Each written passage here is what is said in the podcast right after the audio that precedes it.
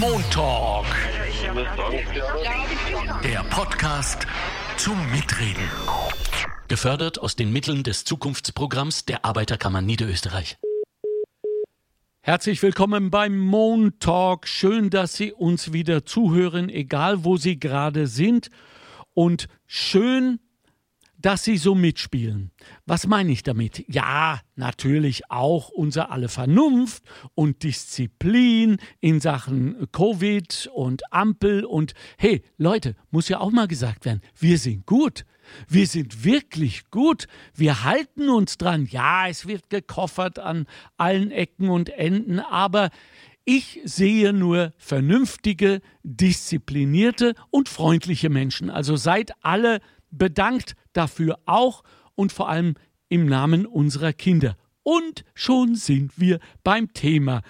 Der Montalk beschäftigt sich nämlich mit Schule und Corona in diesem Podcast und stellt gleich die Frage, wie kann das gehen? Denn wir wissen ja, Eltern und Lehrerschaft haben diesem Schulbeginn schon, ja, ich würde mal sagen, mit gemischten Gefühlen, um es mal ganz vorsichtig auszudrücken, entgegengeblickt. Und äh, das Homeschooling während des Lockdowns ist uns allen ja noch sehr gut in Erinnerung. Für die einen als bereichernde und für die anderen eher als belastende Erfahrung. Darüber werden wir auch heute sprechen. Und zwar mit jemandem, der sich da auskennt. Aber zunächst zurück zum Thema. Das heißt, wir fragen uns jetzt natürlich, wie geht es weiter? Jetzt im Herbst und Winter in der Schule und welche Lösungen gibt es gerade jetzt, wo wir mit der neuen Ampelregelung leben müssen, die ja wirklich so neu ist, dass wir noch keinerlei Erfahrungen haben. Einerseits mit unserer Angst, dass sich unsere Farbe möglicherweise verändern wird und andererseits mit den logischen Konsequenzen, die daraus entstehen würden. Auch, und ich sage es nochmal, vor allem für unsere Kinder und für unsere Pädagoginnen. So, das ist unser Thema. Machen Sie es sich gemütlich. Es wird ein wenig einhergehen. Ich verspreche mir doch ein paar Antworten, die auch für Sie da draußen als Eltern, Großeltern, Tanten und Onkel wichtig sein werden. Für unsere Hörerinnen und Hörer, ich spreche jetzt mit Andrea Warmuth. Sie ist nicht nur Hundemutter, wie unschwer zu hören ist, sondern auch Obfrau des Elternvereins Lang-Enzersdorf. Danke für Ihre Zeit, Nein, Frau Warmuth. Stellvertretung, da muss ich gleich einhaken. Uh, Stellvertretende uh, Obfrau, das ist oh, ganz wichtig. Ja, ganz offenbar, ganz wichtig. Also an die wahre Obfrau, mea culpa, Ihre Position ist ungefährdet. Frau Warmuth, achtet drauf. Also vielen Dank, dass Sie sich die Zeit genommen haben, weil, äh, und das finde ich ganz toll, Sie ja ab 18 Uhr eine Elternvereinssitzung haben. Da nehme ich mal an, das geht es auch nicht. Da oh. bin ich im Klassenforum und da, treff, also da stelle ich unseren Elternverein vor. Also ja, ich, sage jetzt mal meinen Namen und dann hoffe ich, dass ich das wenigstens hinkriege heute Abend. Alexander Köhler. Okay, versuch Super. Also ich höre, Sie sind immer noch äh, gute Laune. Wie waren denn ja. äh, die ersten Tage, die erste Woche, Frau Warmuth?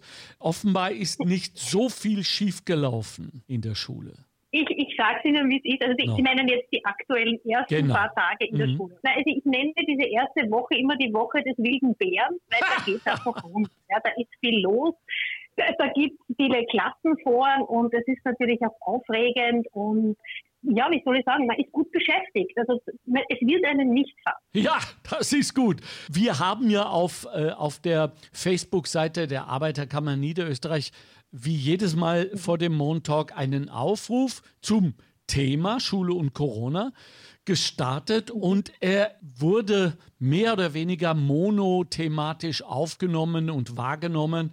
Es geht äh, eigentlich hauptsächlich um die Masken. Wie schaut das bei Ihnen aus? Äh, wir sind ja im Speckgürtel rund um Wien. Ja. Bei uns steht die Ampel auf grün und bei uns ist es in den Schulen so, dass äh, also in, den, in der betreffenden Schule, äh, die meine Kinder besuchen, ist es so, dass die Kinder angehalten sind, im Schulhaus, beim Betreten des Schulhauses bereits die Maske zu tragen, sich die Hände zu desinfizieren und dann in die Klassen hineinzugehen. Das wäre eigentlich die Maßnahme bei Orange, ja. Aber man macht es mehr oder weniger, um die Kinder schon daran heranzuführen und um sie daran zu gewöhnen. Also ich finde es klappt hervorragend.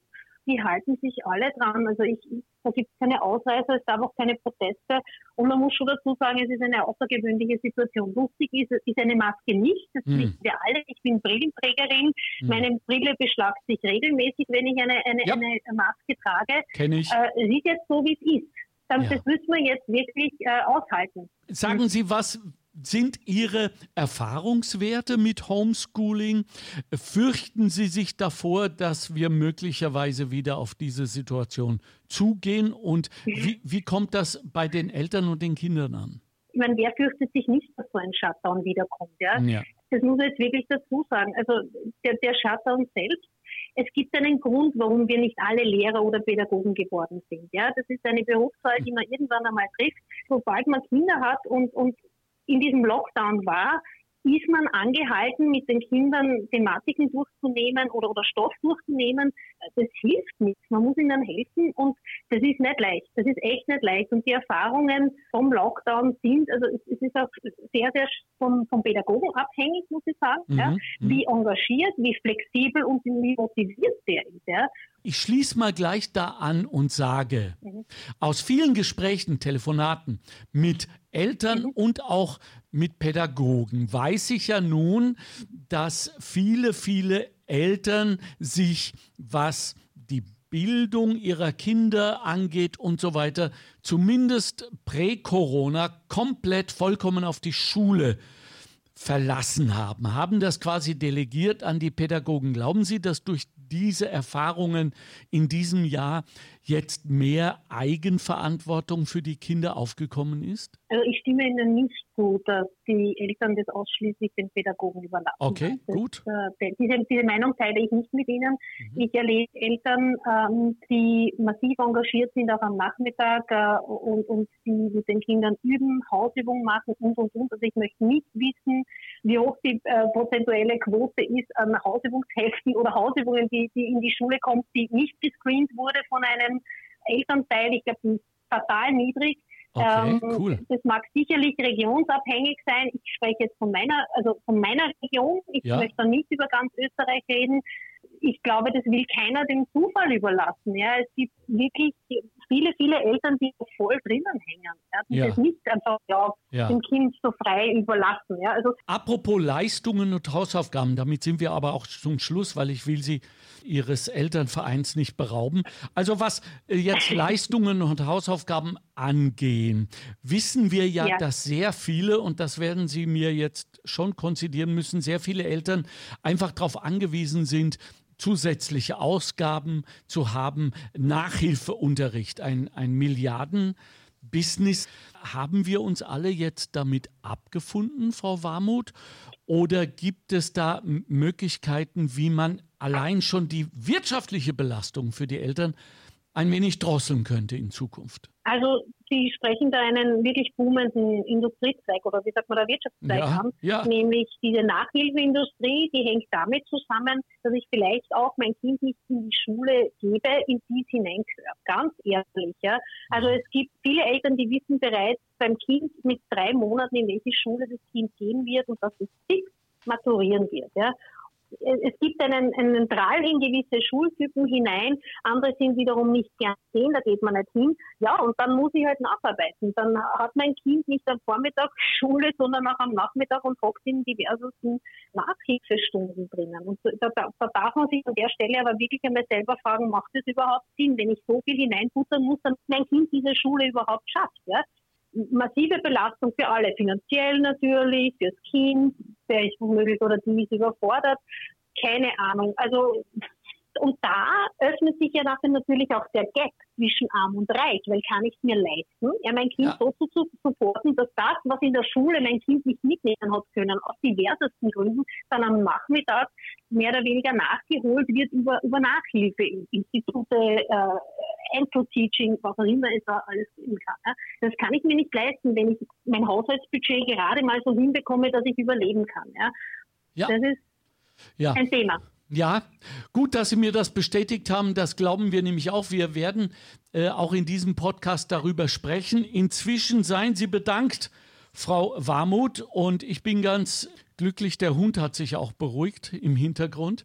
Also alles gut im Hause Warmuth, auch hier im Studio. Vielen Dank für Ihre Zeit. Danke vor allem für, für Ihr Engagement. Das ist ganz, ganz wichtig. Ohne euch würde es ganz, ganz anders aussehen um die Schulen. Dankeschön, und grüßen Sie mir die anderen Eltern noch. und eine, eine gute Sitzung heute, ja?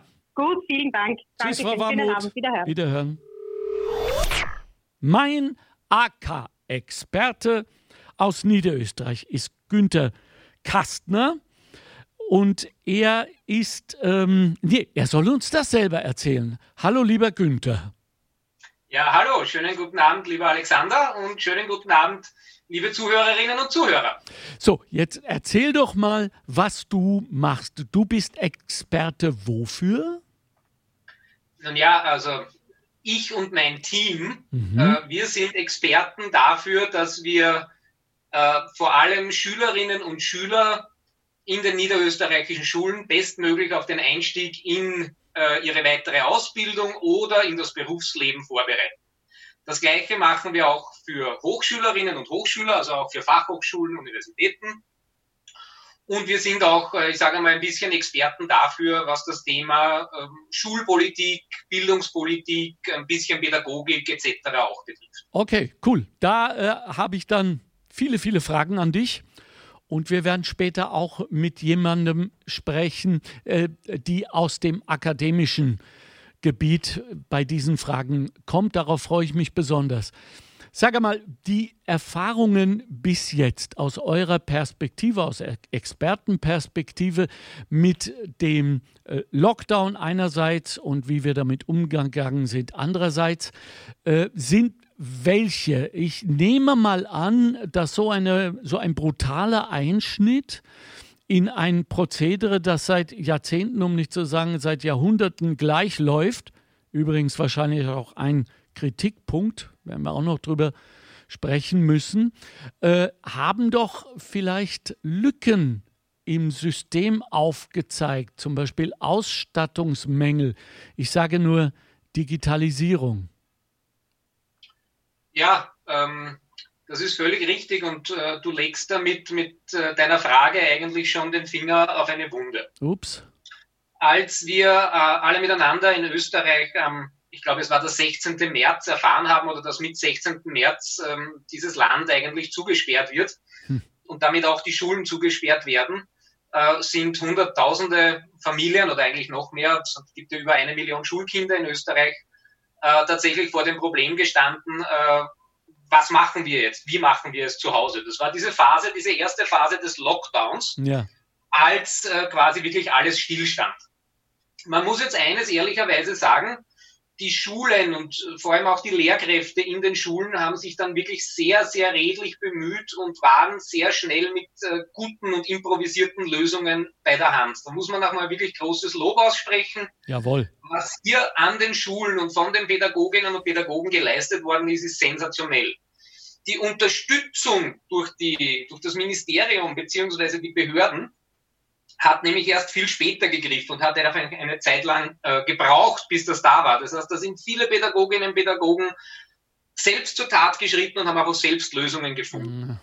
Und nach diesen Wochen des Lockdowns, der für viele Familien sehr schwer war, Stichwort teilweise fehlende Ausstattung äh, zu Hause, was das, äh, die Hardware betrifft, teilweise fehlendes Internet, zu wenig Räumlichkeiten, viele Menschen, die plötzlich den ganzen Tag miteinander verbringen müssen, zwei, drei Kinder, die lernen sollen über Videokonferenzen, es gibt aber nur einen Laptop, das hat uns tatsächlich gezeigt, wie ein Brennglas, dass es im österreichischen Bildungssystem große soziale Ungleichheiten immer noch gibt, auch noch im Jahr 2020. Hm. Und äh, ja, Corona hat uns hier wirklich vor Augen geführt, dass äh, unser Schulsystem leider seine Chancen nicht gerecht verteilt. Ja, also was das Gleichheitsprinzip angeht oder anders gefragt, Günther, glaubst du denn, dass wenn wir nur eines dieser vielen Probleme, die sich auftun, die ja nun auch schon viel zu lange intensiv diskutiert werden, jetzt angegangen werden? Nur eins, sagen wir die Digitalisierung, dass das der berühmte erste Dominostein sein kann, der dann auch alles andere zum Kippen bringt und damit eine, einen Rundumschlag an Veränderung bringt? Nun ja, also äh, ich wäre gerne Optimist, dass ich äh, dir zustimme und dir sage, dass es dieser eine berühmte Dominostein ist, ich glaube nur, dass dieses System Schule, dieses System Bildung so komplex ist, dass es leider eben nicht wie beim Bild des Dominos reicht, einen Stein umzuwerfen, mhm. sondern ich glaube, wir müssen da tatsächlich an mehreren äh, Fundamenten gleichzeitig anfangen. Mhm. Die Digitalisierung, der Umgang mit Digitalisierung, sowohl auf technischer Seite, aber auch was die Kompetenz betrifft, digital zu lernen und digital Wissen zu vermitteln und anzueignen das ist ein Dominostein, ein wichtiger. Okay. Aber wir haben noch einige andere Baustellen, um bei der Metapher zu bleiben, wo wir tätig werden müssen.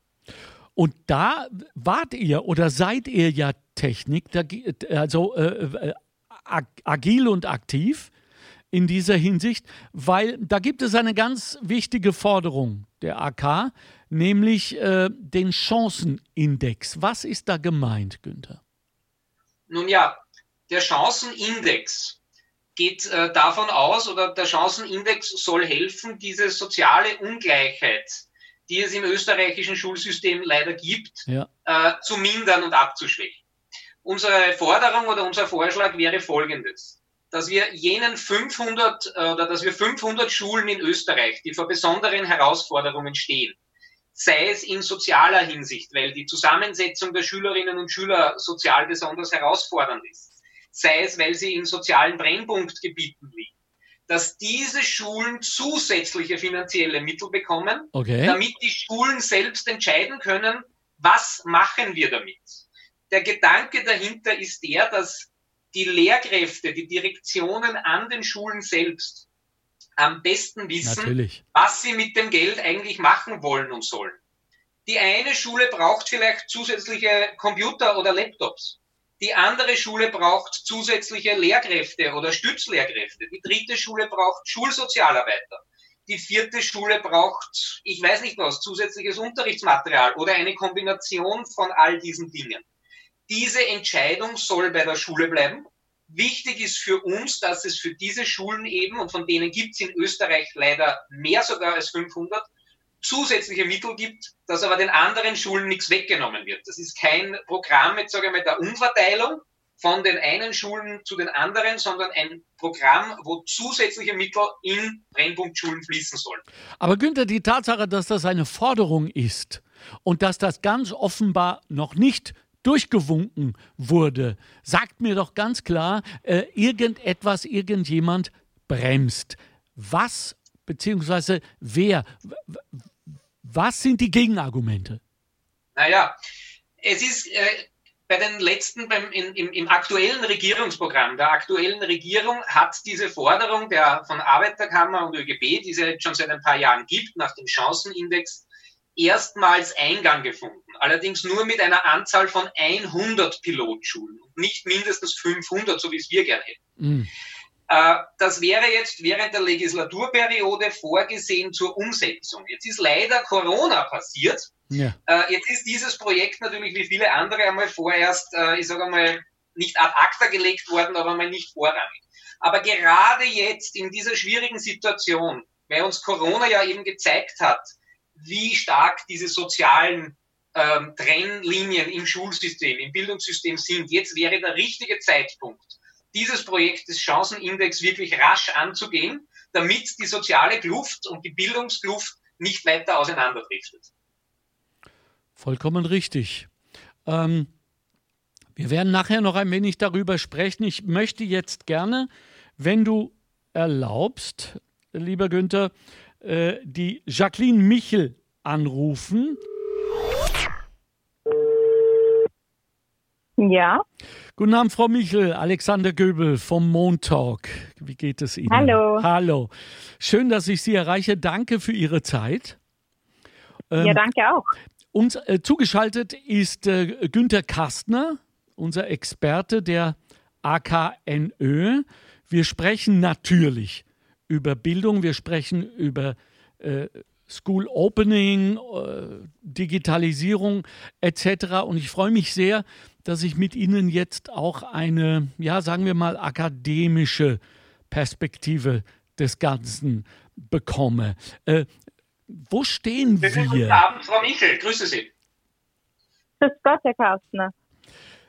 So. Ähm, ja, wo stehen wir? Also ja. Ich, äh, persönlich würde einmal sagen, dass Corona vor allem verdeutlicht hat, wie sehr sozusagen das Bildungssystem den Anschluss an das 21. Jahrhundert verpasst hat. Wow. Und zwar schon vor längerer Zeit. Mhm. Also ich glaube, dass sehr deutlich geworden ist oder sozusagen auch die Lücken, die bereits existiert haben, ähm, nochmal mehr herausgetreten sind. Ob wir jetzt von sozialer Benachteiligung sprechen oder auch von vernachlässigten Ressourcen in Schulen glaube ich, wurde das äh, in dieser Zeit sehr deutlich. Ja, wir haben gerade auch mit, äh, mit Günter Kastner darüber gesprochen, dass ja äh, eine ganz, ganz wichtige Forderung der AK im Moment ist der Chancenindex, also die bedarfsorientierte Schulfinanzierung für Österreich. Die AK verlangt, dass äh, ein Pilotprojekt an 500 Schulen ausgerollt wird ähm, Im Moment, Günther, korrigier mich, wenn ich was Falsches sage, stehen wir bei 100. Sind die denn eigentlich akzeptiert schon? Ist das dann ein Greenlighting für das Projekt? Also prinzipiell schon, da es ja im Regierungsprogramm der laufenden Legislaturperiode steht. Mhm. Aber nur weil etwas in Österreich auf Papier gedruckt ist und auch im Regierungsprogramm äh, am Deckel steht, äh, ist das ja noch keine Garantie, dass es dann auch wirklich umgesetzt wird. Ja. Politisch wäre es akkordiert mit den 100 Schulen. Ähm, Tatsache ist, und das hat die Frau Michel ja jetzt auch völlig richtig gesagt, und da kann ich Ihnen völlig zustimmen, äh, um die soziale Anschlussfähigkeit im 21. Jahrhundert äh, für Österreichs Schulen zu bewahren oder wiederherzustellen, brauchen wir sicher mehr als die 100 Schulen. Und wir brauchen, das sage ich jetzt auch ganz ehrlich, sicher auch mehr als nur den Chancenindex. Das ist nur ein Dominostein ähm, zur Verbesserung. Okay.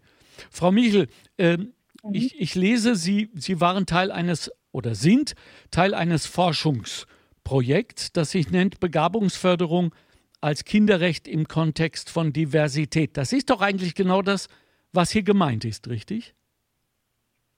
Ja und nein. Also das kommt immer sehr stark natürlich auf die Perspektive an, die Sie auf den Begriff der Begabungsförderung selbst legen. Begabungsförderung in unserem Projekt hat eigentlich mehr etwas oder sozusagen sich sehr stark angelehnt an den Begriff der Individualisierung. Also das heißt, äh, jedem Kind zu ermöglichen, seine persönlichen Talente zu entdecken und zu entwickeln und diese auch zu fördern im schulischen Rahmen. Mhm. Ähm, das gelingt mm, nicht immer so gut, was natürlich auch äh, dem Ressourcenmangel geschuldet ist zum größten Teil. Ja. Und auch dem Verständnis natürlich, das dem Ganzen zugrunde liegt.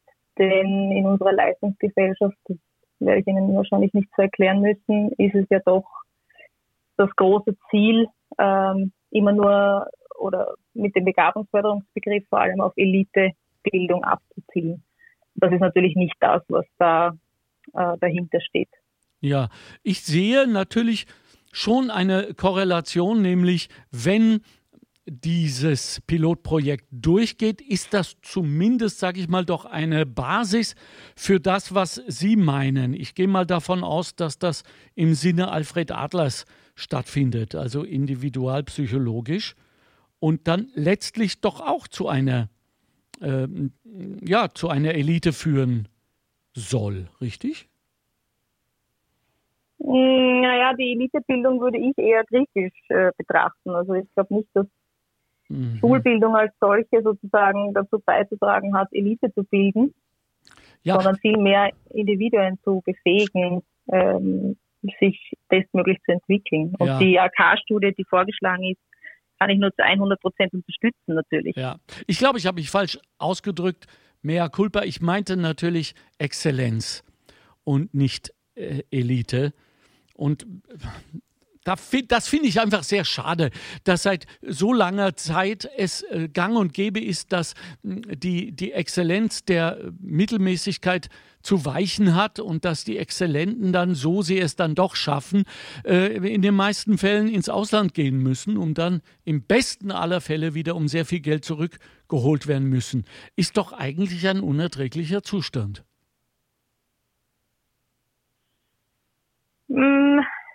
Naja, also ich finde, dass man das aus verschiedenen Perspektiven betrachten muss. Gut. Weil die Exzellenz als solche ist natürlich etwas, was äh, sozusagen jedes Individuum für sich erstreben sollte. Aber man muss mitdenken, dass nicht jeder in denselben Dingen exzellent sein kann. Und unser Schulsystem ja. hat eben einfach eine quasi breit, einen breiten Blick auf Bildung. Ja, also mhm. sie vermitteln allen dieselben Grundlagen und wollen dann über die Standardisierung sicherstellen, dass alle dasselbe wissen, wenn sie am Ende hinauskommen, aber dass das nicht möglich ist. Ich glaube, dazu muss man nicht äh, im akademischen Bereich arbeiten, um das zu wissen, dass das einfach niemals möglich sein kann. Wenn Sie 30 Kinder haben, können Sie nicht voraussetzen, dass alle gleich gut in Mathematik, Deutsch äh, oder Englisch aus der Schule hinausgehen. Ja. Die Sinnhaftigkeit der Begabungsförderung hat natürlich die Entschuldigung. Nein, nein, bitte, reden Sie nur fertig, Frau Michel. Ähm, die Sinnhaftigkeit der Begabungsförderung zum Beispiel dann hat natürlich Sinn, äh, den Sinn, dass ähm, mehr auf die individuellen Ressourcen gesetzt wird mhm. und geschaut wird, dass sich äh, Kinder individuell entwickeln können innerhalb eines Rahmens von Standardisierung. Hm. Günther? Ja, vielleicht darf ich da kurz anknüpfen und ich darf da auch gleich einen wesentlichen Punkt, den die Frau Professor Michel sagt, äh, unterstreichen. Ähm, wir reden immer mehr auch in der, in der digitalen Welt von Individualisierung, vom Entdecken von Talenten, vom Fördern von Talenten. Und wir reden mhm. immer mehr davon, dass das die Zukunftsressource Europas ist. Unser mhm. intellektuelles Kapital, unsere Kreativität, unsere mhm. Individualität. Und jetzt äh, muss man ehrlicherweise sagen, einige der gelebten pädagogischen Ideen sind noch nicht im 21. Jahrhundert angekommen sondern mhm. da geht es tatsächlich um Normierung, da geht es darum, dass man an einem imaginären Standard vom Durchschnitt Individuen bemisst, Individuen benotet und damit Lebenschancen vergibt. Und ähm, da gibt's, ich bin jetzt niemand, der jetzt sagt, dass das US-amerikanische Schulsystem ist per se besser oder ein erstrebenswertes. Aber was dort zum Teil sehr wohl verwirklicht ist oder in anderen Schulsystemen auch, das ist die, einfach die Möglichkeit, sich besser, besser individuell gefördert zu werden und nicht wegen einer mhm. Schwäche in Mathematik, wo man ein Lernziel nicht erreicht oder vielleicht äh, das Lernziel nicht so erreicht, zurückgeworfen zu werden und gleichzeitig nicht das Talent, das man zum Beispiel woanders hat, gefördert zu bekommen.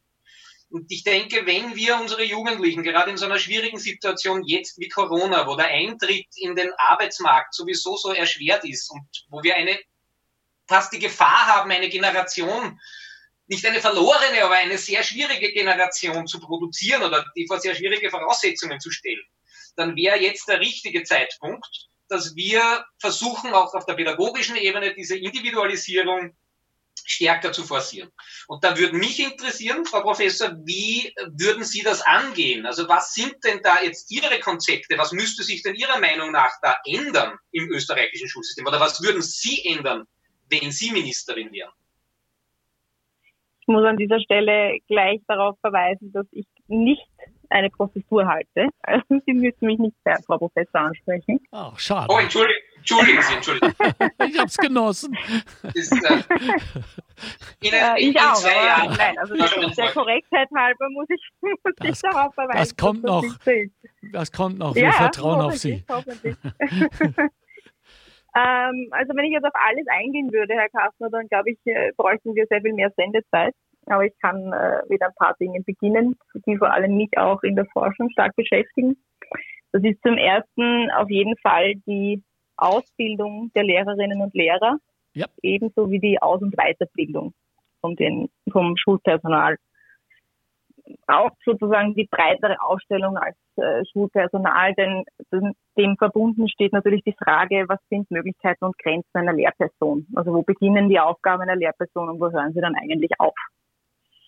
Ja. Wir wissen ja. jetzt natürlich, dass in vielen äh, sozial äh, eher ja, schwierigeren oder Brennpunktschulen, wie man das in Wien oft nennt, äh, Ressourcen, vor allem Personalressourcen, eher äh, sozusagen Aufgaben an die Lehrerinnen und Lehrer herantragen, die eigentlich nicht mehr zu ihrem Job gehören. Ja, ja. Das ist natürlich auch eine Frage von Ressource, das ist überhaupt keine, äh, keine Diskussion. Mhm. Ähm, dennoch glaube ich, dass die Lehrerinnenausbildung und auch die verpflichtende Aus- und Weiterbildung ein wichtiger Schlüssel sind in der Weiterentwicklung von Schule und äh, Schulbildung. Das Weitere ist dann natürlich eben die, das Voranbringen von Digitalisierung. Mhm. Ja. ja, also beide, beide Dinge äh, haben Sie meine volle Zustimmung. Wir haben äh, vorhin schon, also haben Herr Göbel und ich gesprochen, ähm, was mit diesem zum Beispiel zusätzlichen Geld eines Chancenindex gemacht werden kann. Und da geht es ganz wesentlich darum, dass zum Beispiel Schulen auch entscheiden können, wir brauchen mehr, ich weiß nicht was, Stützlehrkräfte, Schulsozialarbeit, also einfach die mhm. Profession der Lehrkräfte auch von dem zu entlasten, was mit Verwaltung, was mit nicht pädagogischen Tätigkeiten zu tun hat. Und wir wissen, dass das Zeitkorsett vieler Lehrkräfte in wesentlichen Teilen davon beansprucht wird, von Administration, von äh, ja eben quasi Sozialarbeiter, Psychologe etc. zu sein. Äh, und mhm. sie nicht, nicht, oft nicht wirklich die Zeit haben, sich ihrer pädagogischen Profession zu widmen. Darf ich, darf ich eine... Digitalisierung ist ja sowieso, äh, glaube ich, unbestritten zwischen uns beiden. Ja. Äh, darf ich eine mhm. Schlussfrage an äh, Sie beide stellen? Die, was sind denn jetzt letztlich wirklich die Unterschiede und wenn es noch ausgeht, äh, auch die notwendigen Maßnahmen äh, zwischen dem österreichischen Bildungssystem und, äh, sagen wir mal en gros, dem vielbesungenen skandinavischen Schulsystem. Äh, was können wir besser machen, Frau mhm. Michel? Also ähm, es ist mal so, das skandinavische Bildungssystem, ich meine, ich bin keine Expertin, was das betrifft, sage mhm. ich auch gleich vorweg. Äh, soweit ich das allerdings weiß, ist es einfach auch dort so, dass äh, die Schule und das Leben darin sehr viel offener und flexibler gestaltet sind als bei uns. Okay. Also wir haben ja einen sehr rigiden und starren Lehrplan, der eben einen Stundenplan vorsieht mit einer Taktung von 50 Minuten. Äh, dort ist das alles sehr viel flexibler und offener gehalten. Also man hat eben, ich weiß nicht, mehrere Stunden ähm, Deutsch und, und Fächer, die sozusagen damit irgendwie also Deutsch haben die natürlich nicht, aber Englisch beispielsweise oder andere Fächer, die sich damit kombinieren lassen, wo das Lernen als solches sehr offen gestaltet wird. Also Schülerinnen und Schüler sozusagen suchen sich ihren Zugang zum Lerngegenstand, müssen für sich herausfinden, wie kann ich mir den Lerngegenstand am besten aneignen. Ähm, und das ist natürlich nicht für jedes Kind gleich.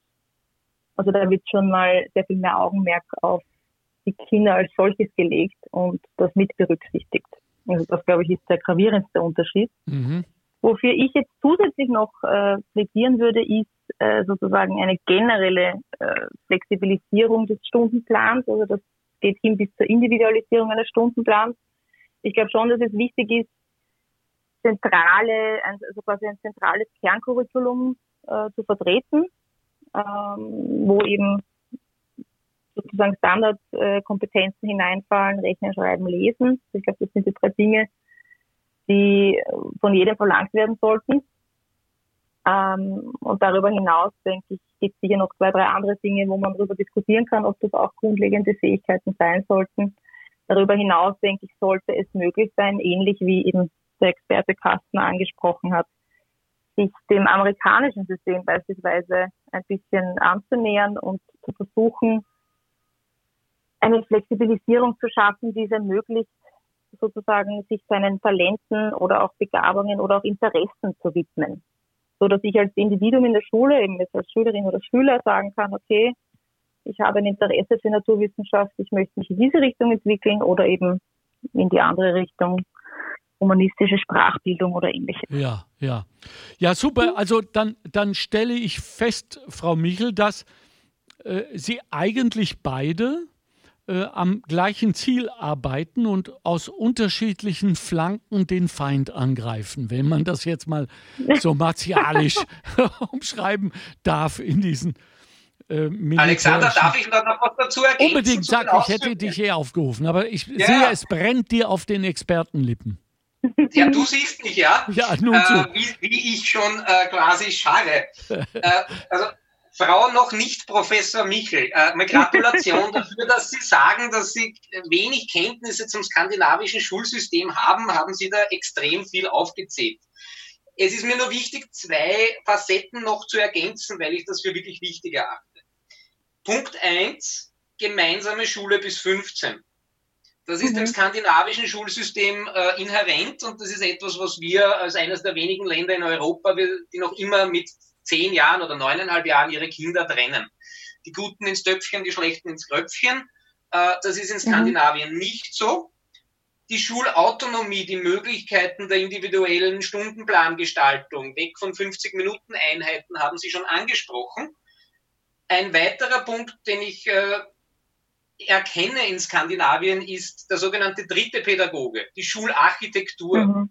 Wenn Sie mhm, sich die. Schulgebäude in Skandinavien anschauen und die vergleichen mit vielen unserer Schulgebäude, vor allem, ich sage mal im Pflichtschulbereich, äh, dann werden Sie verstehen, dass dort das ganztägige Schulsystem, das ja dort auch viel weiter verbreitet ist oder fast das Regelsystem mhm. ist, anders gelebt werden kann als bei uns. Mhm. Und damit haben wir, glaube ich, drei, ergänzend zu Ihren drei Punkten, aber drei so massive Unterschiede, die auch erklären, warum uns die Skandinavier bei den PISA-Tests davon springen, warum sie uns bei der sozialen äh, Schere viel, diese viel enger ist und nicht so weit auseinandergeht mhm. als wie bei uns mhm. und warum die Schulfreude dort, also dass die Kinder und die Lehrer lieber in die Schule gehen, als bei uns dort so viel höher ist.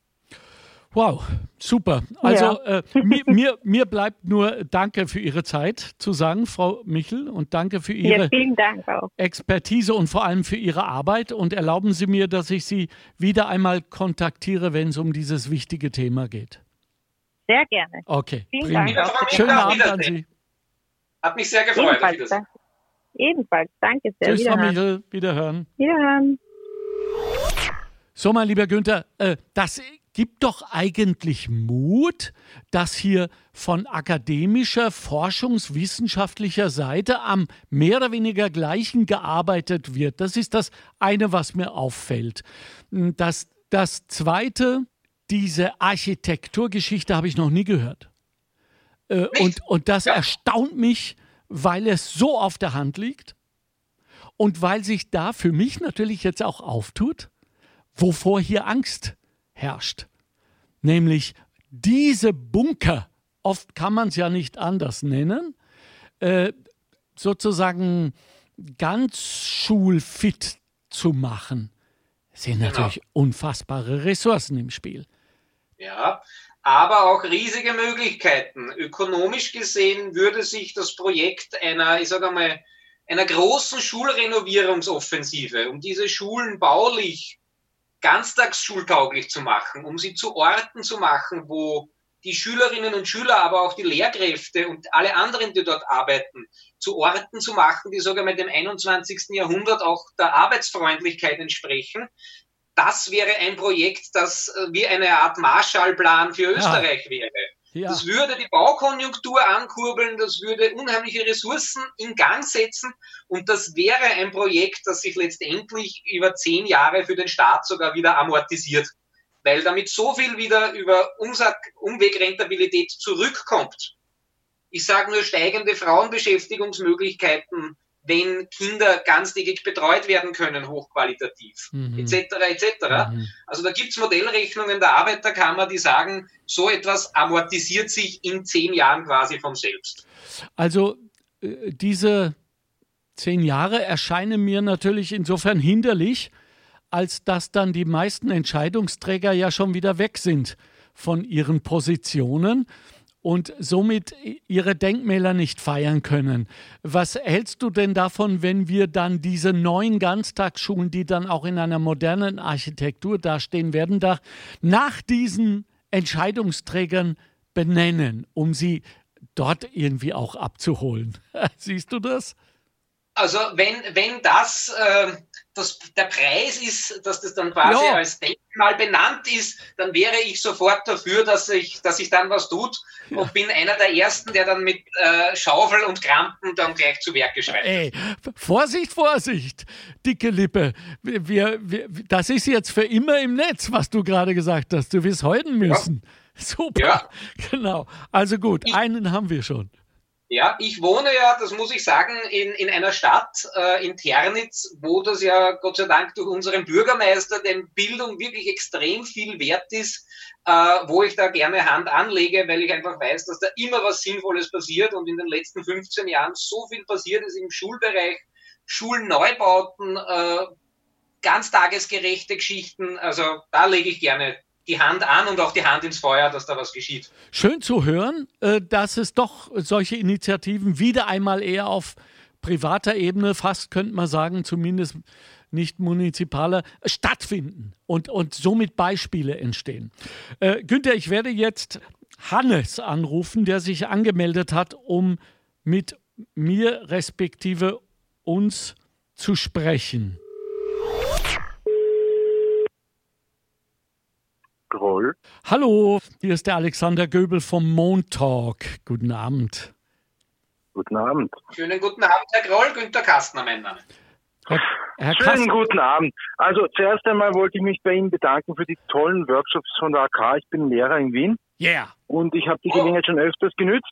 Was ich jetzt aber gleichzeitig mit dem Lob noch anbringen will, wäre eine Bitte, es wäre noch schön, so etwas auch mal in die Richtung Digitalisierung anzubieten. Es ist für Schüler immer ein ganz ein anderes Erlebnis, wenn man mal rauskommt aus der Schule und irgendwo anderes was macht. Und bei vielen Schülern, sie sind zwar, man spricht ja von Digital Natives, aber so ein PC mit Maus und Tastatur haben viele gar nicht mehr zu Hause. Die haben zu Hause nur mehr ein Tablet oder auch Smartphones. Also das Schreiben von E-Mails auf einer Tastatur oder anderes ist etwas, was man in der Schule wirklich bei Null anfangen muss. Teilweise allein das einen Monitor zum extra einschalten ist wirklich schon eine Herausforderung. Deswegen, es wäre da schön, so eine Art Workshop-Angebot zu haben. Ich denke, das so, so ähnlich wie die Audio-Guided Shopping Tour, wo Schüler sozusagen ah, einfache digitale Basics außerhalb von der Schule in einem Umfeld vielleicht mit etwas Arbeitsbezug erleben können. Ja, Herr Graul, ich sage einmal vielen Dank äh, für Ihr Lob, das freut mich sehr. Ähm, es ist ja tatsächlich so, dass sowohl in Wien, als auch in Niederösterreich, als auch in allen Bundesländern die Arbeiterkammern da ja ganz, ganz spannende, tolle Planspiele, Workshops, Schulvorträge etc. anbieten. Freut mich sehr, wenn Sie das auch in Anspruch nehmen. Äh, was das Thema betrifft, das ist quasi so Digital-Lernworkshops, ja, das haben äh, wir auch mitbekommen jetzt während des Lockdowns. Wir haben zwar eine, eine Generation of Digital Natives, die mit ihrem Smartphone äh, ja, umgehen können, besser als wir alle sicher. Uh, nur wenn dann die Frage, und die ist tatsächlich aufgetaucht, wenn es dann geheißen hat, du musst dir jetzt bitte für deinen Laptop dieses und dieses Programm runterladen und installieren, dann ist sehr oft die Frage gekommen, in welchem App Store finde ich denn das und wie geht das? Das ist kein Spaß. ja, genau. Das ist tatsächlich so gewesen. Das haben mir ganz viele Lehrkräfte gesagt. Die sagen, die sind halt alle auf Smartphone, Tablet und den App Store, welcher Provenienz auch immer fixiert. Aber wie man ein Computerprogramm sich runterlädt, virenfrei und trojanerfrei und das dann installiert und konfiguriert, das ist heutzutage leider dann schon nicht mehr so bekannt. Aber ich nehme Ihre Anregung gerne auf, Herr Kroll werde das gerne mhm. weitergeben. Was wir ja anbieten, ich weiß nicht, ob Sie das äh, kennen, in Niederösterreich, äh, was uns ein großes Anliegen ist, ist, das ist so Themen wie Cybermobbing, natürlich Verhinderung von Cybermobbing, aber auch äh, Themen wie Fake News in äh, Workshops für Schüler, Schülerinnen und Schüler anzubieten und so Themen wie Datensicherheit. Also was passiert mit meinen Daten im Internet? Wenn ich jetzt gratis was downloade, und da reden wir nicht nur von der berühmten ähm, Messenger-WhatsApp-Geschichte, sondern von vielen Gratis-Apps, die ich mir ja, wie wir alle wissen, oder wir Erwachsene zum Teil hoffentlich wissen, mit meinen Daten äh, erkaufe und damit zum gläsernen User werde, zum gläsernen Konsumenten werde. Ist uns ein großes Anliegen. Ich äh, weiß oder ich nehme jetzt auch von Ihnen mit, dass auch das Thema, ich sage einmal, der ein bisschen Hardware- und Software-Kompetenzen eines ist, das Ihnen wichtig ist, wenn ich das richtig verstehe. Ja, genau. Ja, sehr schön. Sehr schön. Darf ich fragen, äh, sind Sie an einer AHS oder einer NMS tätig? Ich bin an einer AHS tätig. Okay. Wie, wie, haben Sie den Lockdown so erlebt aus Ihrer Sicht als, als Lehrkraft? Ich war eigentlich ehrlich gesagt positiv überrascht, mit welcher, mit welcher Motivation die Schüler an der Sache waren.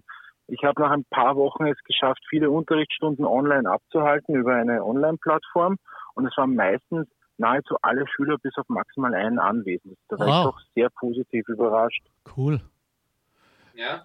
Ist denn, wie, ha, haben, haben Sie, Herr Groll, denn auch den Eindruck gehabt, dass äh, die, die Schülerinnen ähm, das einsehen und quasi äh, barrierefrei sofort übernehmen oder mussten die in diese neue ja, Groove sozusagen eingeführt werden? Ähm, das kann man jetzt nicht so für alle sagen. Okay. viele, bei denen hat das wirklich reibungslos funktioniert. Mhm. Und dann gab es die, wo man übers Telefon angerufen hat und erklärt hat, wie man da mal einsteigt in das ah. Programm. Okay, ja, ja. Also von bis und ich bin mir sicher, dass da mein, dass da die Eltern meiner Schüler Unmenschliches geleistet haben, dass sie, dass sie, dass sie das geschafft haben, dass die Kinder mit der Technik, dass das alles funktioniert hat. Allein mit dem, mit dem Sprechen, dass die Grundeinstellungen gepasst haben beim Kind. Das ist ja auch nicht so leicht. Ja, das, das gefällt mir jetzt, dass Sie das sagen, weil ich habe mir heute schon den Mund verbrannt bei der Andrea Warmuth, mit der ich schon vorher ein Gespräch geführt habe.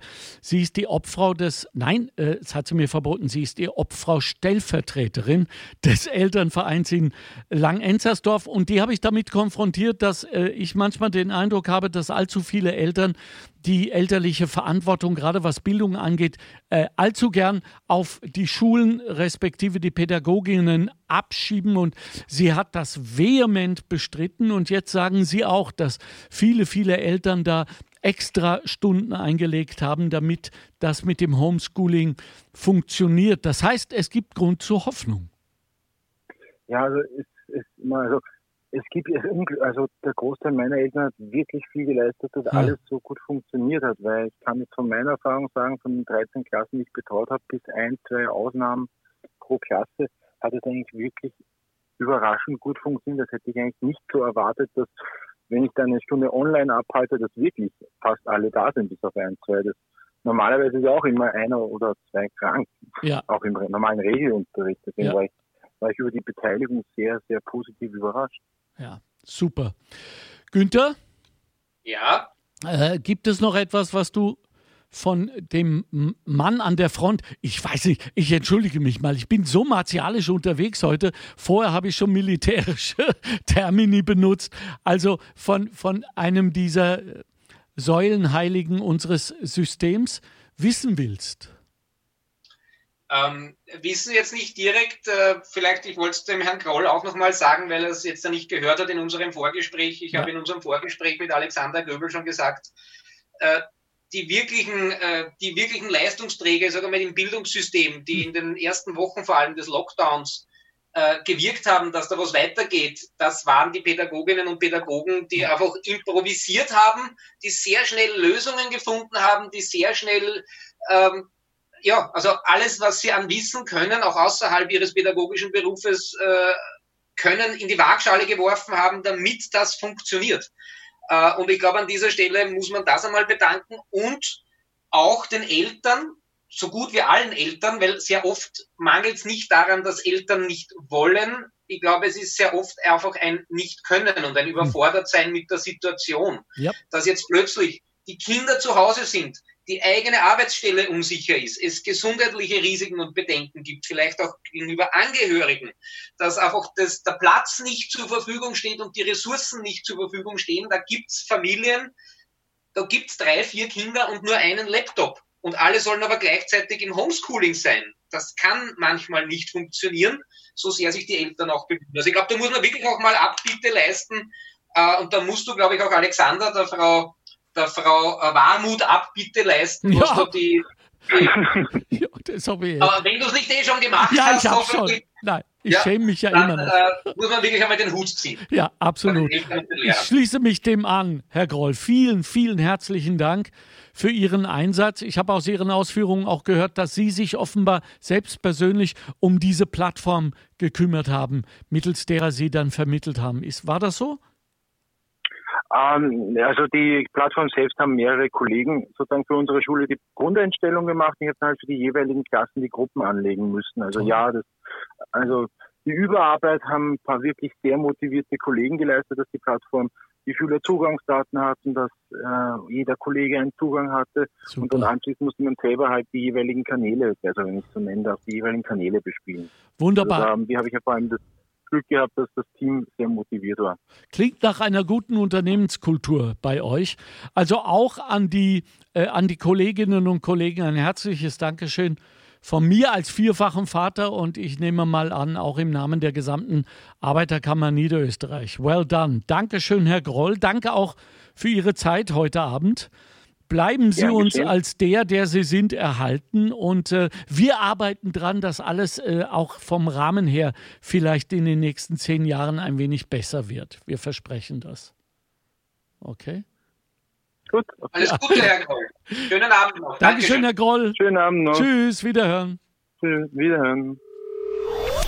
So, wenn du erlaubst, mein lieber Günther Kastner, AK-Experte in Niederösterreich, möchte ich dir ein paar Postings vorlesen von ja, Facebook.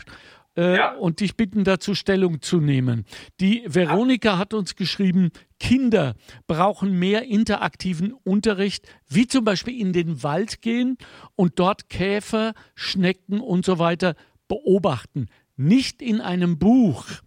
Kinder lernen spielend. Sie brauchen Bewegung, schreibt sie, singen und sich kreativ, individuell entfalten. Da gebe ich ihr natürlich hundertprozentig recht, gerade was das Singen angeht. Schulen sollten keinen Einheitsmenschen oder Maschinen aus den Kindern machen, sondern sich auch auf die Kinder und ihre Bedürfnisse einlassen. Lehrplan sollte auf jeden Fall an die Kinder angepasst werden und nicht umgekehrt. Wow, oder? Die Starkes Statement. Ähm, wenn du es zu 100% unterschreibst, dann unterschreibe ich das zu 200%. Ja. Es schließt ja im Prinzip auch an das an, an die Ausführungen der Frau noch nicht Professor Michel, die ja auch genau für so etwas plädiert. Und wenn ich jetzt noch eins draufsetzen darf aus Expertensicht, ja, Kinder lernen genau so, dann müssen wir aber dem Schulsystem auch die Möglichkeit geben, so zu lernen. Das geht in einer Halbtagsschule ganz schwer nur, weil einfach die Zeit fehlt. Mhm. Was wir unseren Kindern geben müssen, ist mehr Möglichkeit, mehr Zeit zu lernen.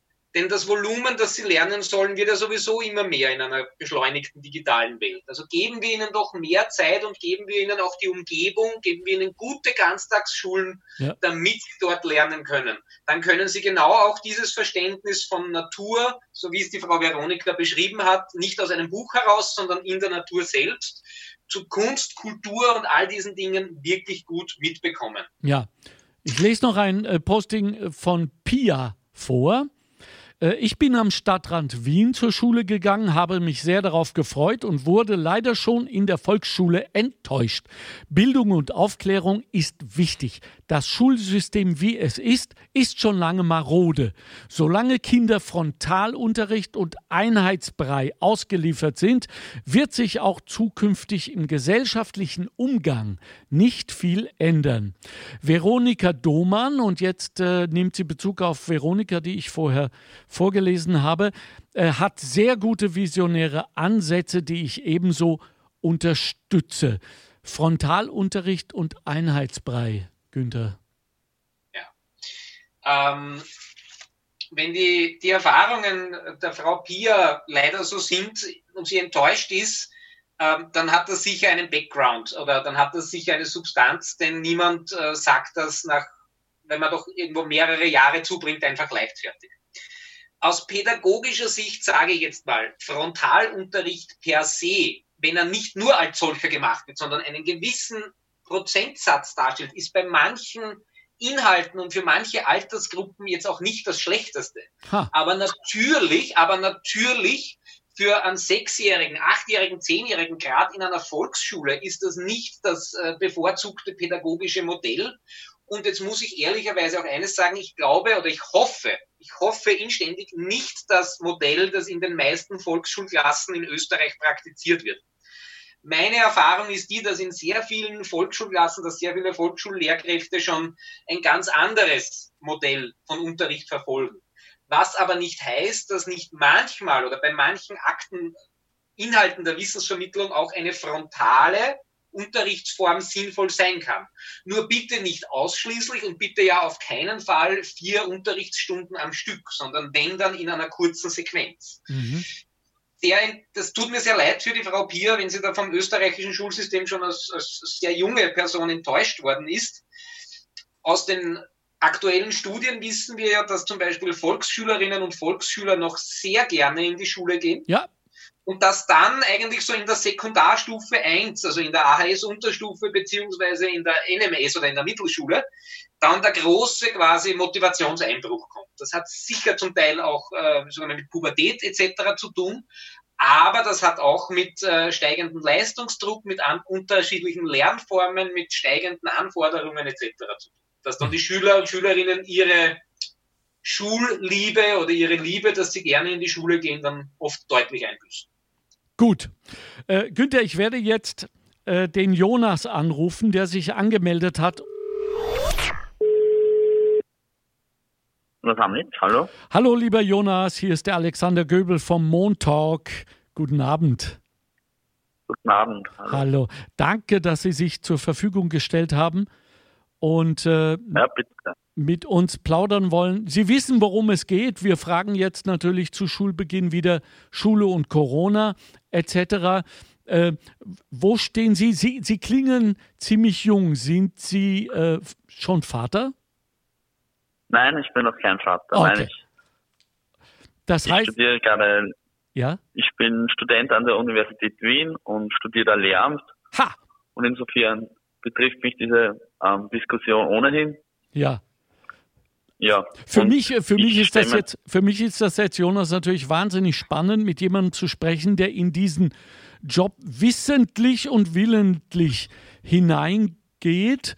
Ähm, und haben Sie mhm. noch, jetzt bin ich ja wenig provokant, äh, äh, Illusionen, etwas verändern zu können? Natürlich, diese Illusionen hat man immer und das ist auch, glaube ich, ähm, der Grund hoffentlich, warum viele ähm, junge Menschen auch diesen Beruf ausüben wollen. Toll. Toll. Äh, haben Sie sich denn damit mal insofern beschäftigt, als Sie sich sagen, was kann ich, Jonas, denn am besten tun, um unser System zu verändern? Denn dass es zu verändern ist, steht ja wohl fest, oder? Ja, das steht außer Frage. Und ja, was mich besonders betrifft, mir ist wichtig, dass ähm, für alle Schüler mal eine gleiche Ausgangslage da ist. Also man muss auch irgendwie schauen, dass man als Lehrperson auch die schwächeren Schüler irgendwie fördern kann. Und da ist halt die Frage, wie macht man das genau? Wie kann man diese Schülerinnen auch in Zukunft besser fördern als Lehrperson selber? Ja, da haben wir vorher schon mit der äh, Frau Michel vom Institut Institut für Bildungswissenschaft an der Uni Wien gesprochen und natürlich auch mit äh, unserem Experten heute Abend, dem Günter Kastner, die da eigentlich ganz gute Denk- und Handelsmodelle haben. Also hören Sie sich mhm. am Montag dann äh, diesen, diesen Podcast an. Jetzt würde mich ja. interessieren, wenn ihr so ähm, äh, in der Mensa sitzt oder wenn ihr euch unterhaltet, die jungen Pädagoginnen und Pädagogen, was sind eigentlich die hauptsächlichen Themen? Wo setzt der revolutionäre Geist ein? Naja, ähm, was sind so Themen? Ähm, auf der einen Seite natürlich ähm, beschäftigen wir uns mit der Berufsaussicht, also was erwartet uns dann später im Lehreralltag. Ähm, das geht von ähm, verschiedenen Dingen wie Kommunikation mit den Schülern über den über Nutzung von irgendwelchen digitalen Medien mhm. einher. Auf der einen Seite ähm, habe ich das Gefühl, dass wir manchmal gar nicht so wirklich mit diesen Medien in Kontakt kommen, ähm, auch in der Studienzeit auf der anderen Seite fragen wir uns dann, was sind andere Zukunftsskills, die dann irgendwie auf uns zukommen werden. Hochinteressant.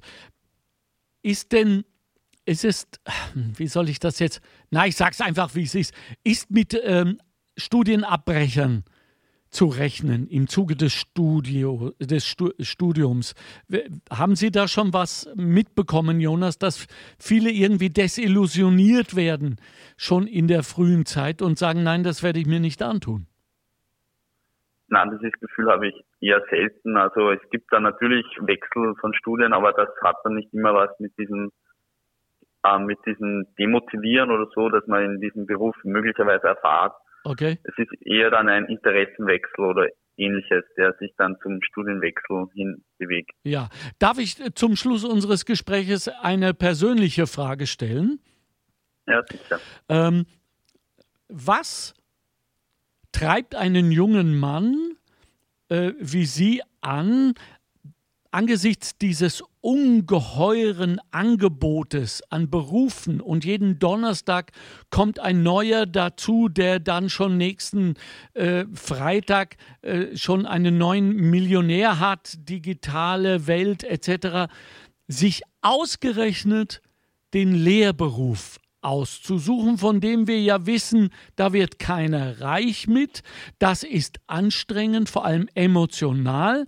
Und für jemanden, der das gern macht, ist es mehr als ein Fulltime-Job. Und sehr, sehr viele, das muss man einfach auch mal jetzt sagen, rutschen auch ab als Lehrerinnen und Lehrer ins Burnout. Also warum tun sie sich das an, Jonas? Naja, das ist eine berechtigte Frage, sage ich mal. Ähm, wichtig ist natürlich da zu sagen, ähm, das, was man gern macht, macht man gut natürlich. Mhm. Und ich denke mal, ich war selber ähm, eben in der Schule und es kommt immer wieder vor, dass Lehrer ihre Machtposition ausnutzen und da denke ich mir, das ist nicht fair gegenüber den Schülern. Und deswegen habe ich mir gedacht, eine Motivation dafür, Lehrer zu werden, ist auch, dass man es selber besser machen kann. Yeah. Also, dass man selber auch sein kann, ich will ein besserer Lehrer sein, ich will als best, also ein besserer Mensch für die Schüler auch sein. Und das ist so eine Intention, die Word. ich verfolge. Word, Jonas, Word. Super. Also das gefällt mir sehr gut. Ich bin froh, dass ich diese Frage noch gestellt habe, denn das gibt uns alle Hoffnung, dass sich wirklich was ja. verändern kann und meiner Meinung nach wird.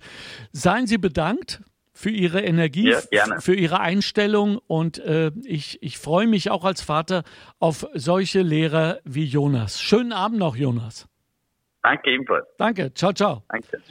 Tschüss.